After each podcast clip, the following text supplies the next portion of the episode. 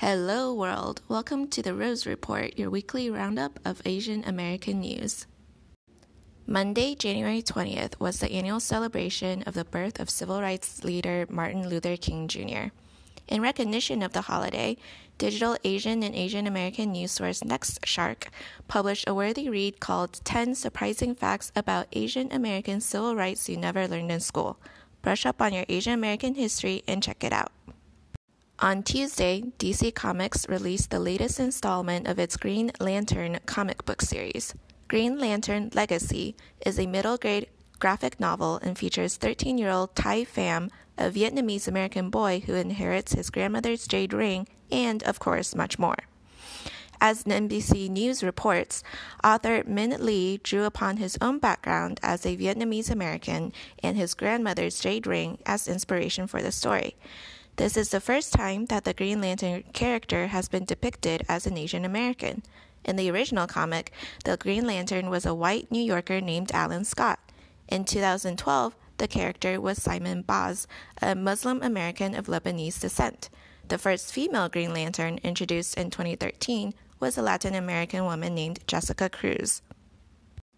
Anyone who is Googling anything on Wednesday may have noticed an Asian American face in what Google calls a slideshow doodle. The doodle honored Anna May Wong, who is considered the first ever Chinese American movie star in Hollywood. Wednesday marked the 97th anniversary of the day the movie The Toll of the Sea went into general release.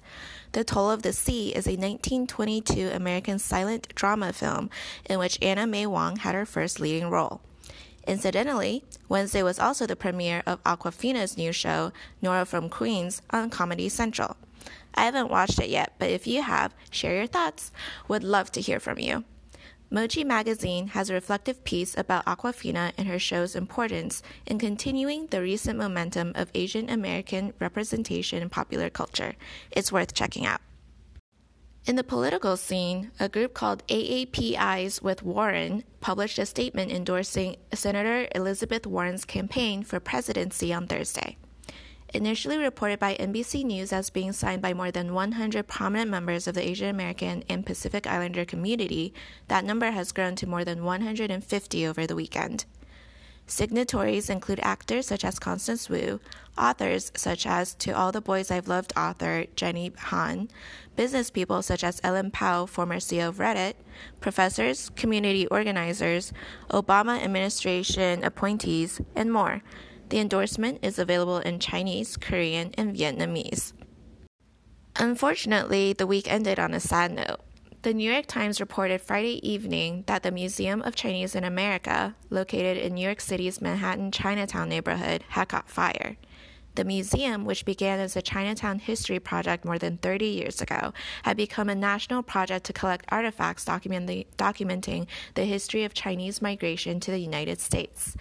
These items range from family documents such as tickets for passage to America and heirlooms including wedding dresses to historical documents and oral histories.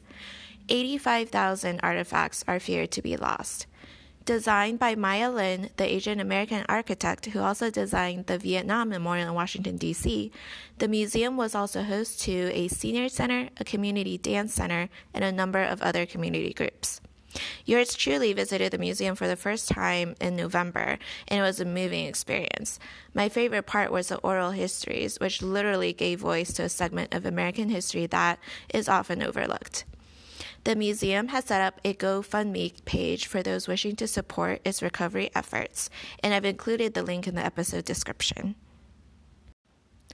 Other stuff you should check out from last week includes an opinion piece from The Hill with the pretty self-explanatory title, Lizzo is the latest to appropriate Asian culture with dangerous implications. The New York Times has a feature on Bowen Yang, who was promoted to on-air SNL cast member in September 2019. According to Wikipedia, he is SNL's first Chinese American, third openly gay, and fourth Asian American cast member. Good to know someone's keeping track. And finally, but certainly not least, for those of you who celebrate Lunar New Year, Happy Year of the Metal Rat. Online magazine Week in China, one of my favorite sources for understanding modern Chinese society, has published its annual article on the outlook for the new year. Spoiler alert, it's mixed. Whether you celebrate Spring Festival or not, it's an educational read since they take a look back on historical happenings and other years of the rat. They also include a full horoscope from masters who study these things, so it's a fun read as well. Go check it out. Thank you everyone for listening to this weekly roundup from The Rose Report. Sources and links are in the episode description. Have a great week!